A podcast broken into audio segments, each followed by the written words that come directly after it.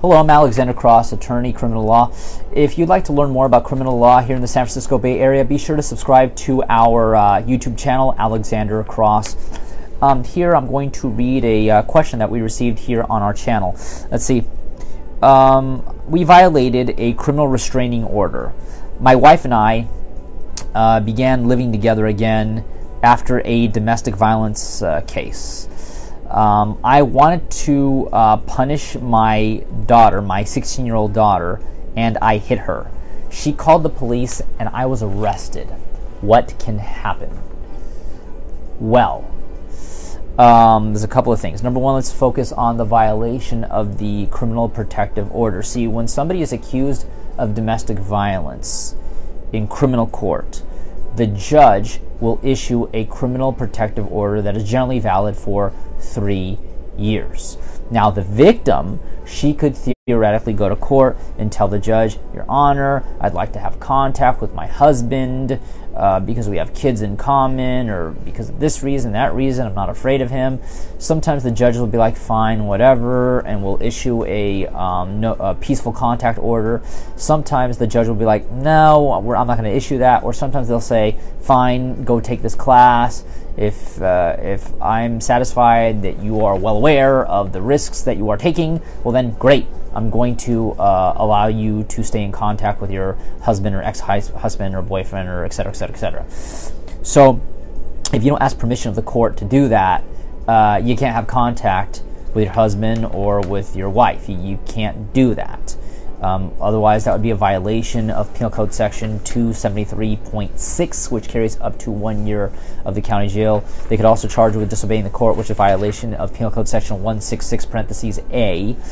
But um, regardless of that, you know you, you can't you can't do that without permission from the court. Now there is one slight exception if there's an emergency situation like let's say you need to pick up a kid from school and or your wife can't pick up the kid from school and uh, you know you need to stay in contact with, with, you know for some reason have to stay in contact. That can be done by way of an attorney because attorneys are considered um, we're considered officers of the court. So you can contact an attorney so that the attorney can contact your spouse or ex-spouse or whatever. But beyond that you have to get permission from a judge. Now um, the other aspect is the whole part about hitting your 16 year old daughter. Now Corporal punishment is legal in the state of California. Generally speaking, with an open hand, you can hit your kid, provided that um, he or she is under the age of 18. Once a kid is over 18, you can't hit them. You better just do a, a, three day notice to pay rent or quit type of thing. You're gonna have to just kick them out of the house that way.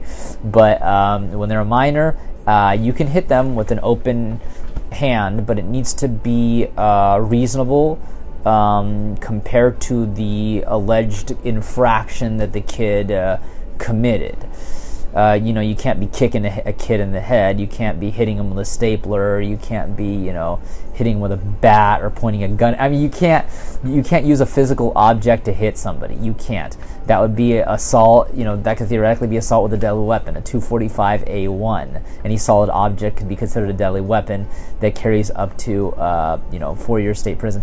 But with child endangerment, or they could be, uh, they could file. Um, a charge of child endangerment or cruelty to children, which is a violation of uh, Penal Code Section 273A parentheses A, which is a felony that carries up to six years in the state prison. So, um, in a situation like that, you have a you have a potential of being charged with with a 273A parentheses A, which is a felony, which is uh, cruelty to children, or you and you could be charged with a violation of uh, disobeying the court, which is a 273.6. Um, you don't want to do that. Uh, in a situation like that, if the police showed up and you were still in the house, uh, that alone would show that you were clearly in violation of the 273.6, which is, uh, you know, violating the criminal restraining order. But also, if the kid had bruises, marks, cuts, that kind of thing, based on the corporal punishment that you've um, administered, well, there you go with the 273AA. So you really have to look at the evidence in this case. Obviously, the 273.6 would be relatively simple for the DA to prove. So the focus really is going to have to be on the 273 um, AA, the child endangerment or the cruelty to children. Because that's really going to be the most important aspect of the case because that would really make a huge difference on the eventual punishment. Now, if it looks like they don't have enough to convince the jury that you actually committed the offense, well, then in that situation, uh, it would be a good idea to start bugging the DA about getting a dismissal. If they're not willing to go with the dismissal, well, then let's talk about a jury trial when they will have to bring in 12 people from the community who will have to decide if you're innocent or guilty. If they find you innocent, they dismiss the charges. Of course, if it looks obvious that you committed the offense, if it looks like oh yeah, if I go to trial, I'm I'm dead. In, I'm dead in the water. Well, then you know what? That's when it'd be a good idea for the attorney to start the process of cutting a deal with the DA's office to avoid um, a relatively harsh punishment. Regardless, if you'd like to learn more about criminal law here in the San Francisco Bay Area, be sure to uh, subscribe to our YouTube channel, Alexander Cross. Or if you have been accused of having committed a crime and you need representation in court, be sure to give us a call at 1 800 862 7677. Once again, 1 800 862 7677.